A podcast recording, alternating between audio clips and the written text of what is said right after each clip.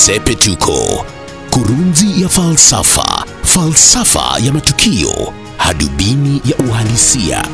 Tangu wiki jana wakereketo wa UDA wamekuwa wakitoa shinikizo kwa mawaziri watatu wajiuzulu: Dr. Fred Matiang'i wa masuala ya ndani, Joe Mucheru wa teknolojia ya mawasiliano na Eugene Wamalwa siku hizi wa ulinzi. Mashujaa wa UDA Ndindi Nyoro, Alice Irungu Kang'ata, Rigathi Gachagua wamesema mawaziri hao wanaipigia debe ODM na Raila Odinga, hali ambayo ni kinyume cha kanuni za utendakazi katika utumishi wa umma. Kufikia Jumamosi, katibu wa UDA Veronica Maina ameiandikia IBC waraka rasmi kuomba mawaziri Matiang'i na Mosheru waondolewe kwenye jopo la pamoja la ushauri wa kusimamia uchaguzi mkuu nchini. Jopo hilo linaishirikisha IBC, idara ya mahakama, wizara za serikali na taasisi nyingine ambazo huduma zao ni muhimu kwa usalama wa nchi msimu wa uchaguzi. Katibu wa UDA kwenye waraka wake amesema kwamba waziri Matiang'i kwa mfano ametangaza waziwazi kwamba anamuunga mkono Raila Odinga, kwa hivyo hafai kuketi kwenye chombo kama hicho. Lakini tuseme kwamba baadhi ya mashujaa wa UDA wanatoa kauli zinazoashiria chuki dhidi ya ODM. Ndindi Nyoro kwa mfano anadai kwamba Matiang'i anafaa ajiunge na ODM awe mwanachama. Tuseme hizi ni kauli za kishamba kutoka kwa kijana msomi ambaye ni mbunge wa Kiharu.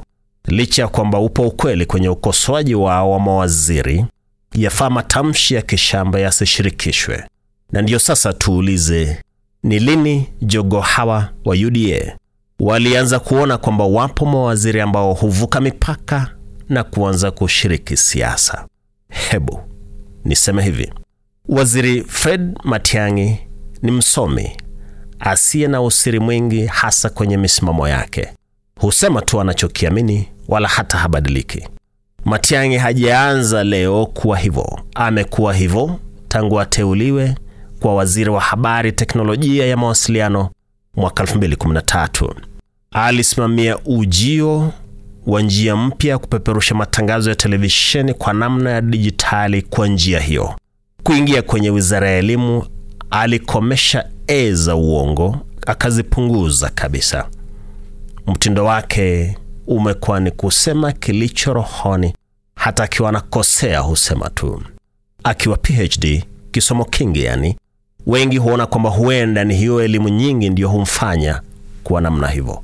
Wakati akiwa ameshikilia wadhifa wa masuala ya ndani kikaimu, nchi ilihusika uchaguzi mkuu mwaka 2017 na risasi zilifyatuliwa mitaani dhidi ya wafuasi wa upinzani, vikatokea vilio na machozi. Polisi waliingia kwenye nyumba za watu usiku kwenye ngome za upinzani. Dkt. Matiang'i alikuwa ameitangazia nchi mapema kabisa ukiwa mwezi Julai mwaka 2017 kwamba idara za usalama zote zilikuwa tayari na zingekabili fujo na kuzuia dalili za fujo wakati wa kuhesabu kura za urais au hata baada ya tangazo la nani alikuwa mshindi katika urais. Ngome za upinzani zilikumbwa na malalamiko mengi ya ajabu dhidi ya Dkt. Matiang'i. Ndiyo tuulize, wanasiasa ambao leo wanalalamika kwamba Matiang'i anaegemea siasa, mbona wakati huo hawakuona mapungufu hayo? Ni lini Dkt. Matiang'i alibadilika ndipo waanze kulalamika? Tuseme jogoo hao wa UDA yafaa waelewe jambo moja, kwamba wakati Jubilee haikuwa na mgawanyiko, wasingeona makosa ya mawaziri. Mawaziri walikuwa wakitekeleza maagizo ya kisiasa kwa niaba ya Jubilee. Leo kwa sababu Jubilee imetawanyika, sasa wanaona mawaziri wale wanahudumia siasa, wanaihudumia ODM kwa sababu ODM ni rafiki ya sehemu moja ya Jubilee.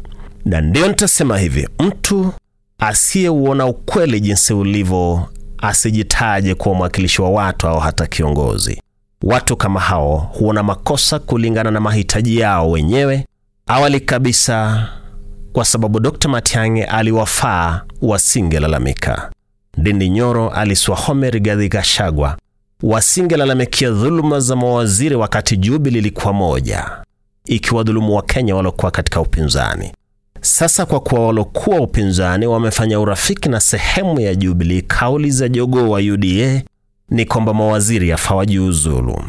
Ukiwa kiongozi, yafaa uchukue msimamo wa kukataa makosa Sio wakati mmoja unayakubali kwa sababu yanakufaa na wakati mwingine unayapinga kwa sababu yamekufinya. Baadhi ya mawaziri wamekuwa wakifanya siasa tangu mwaka 2013 wakati Jubilee lilishika hatamu za kuongoza. Hawajaanza leo. Hilo limekuwa ni kosa na tumelisema tangu mwaka 2013 na ndilo sepetuko. Mimi ni Wellington Nyongesa. Sepetuko, kurunzi ya falsafa, falsafa ya matukio, hadubini ya uhalisia.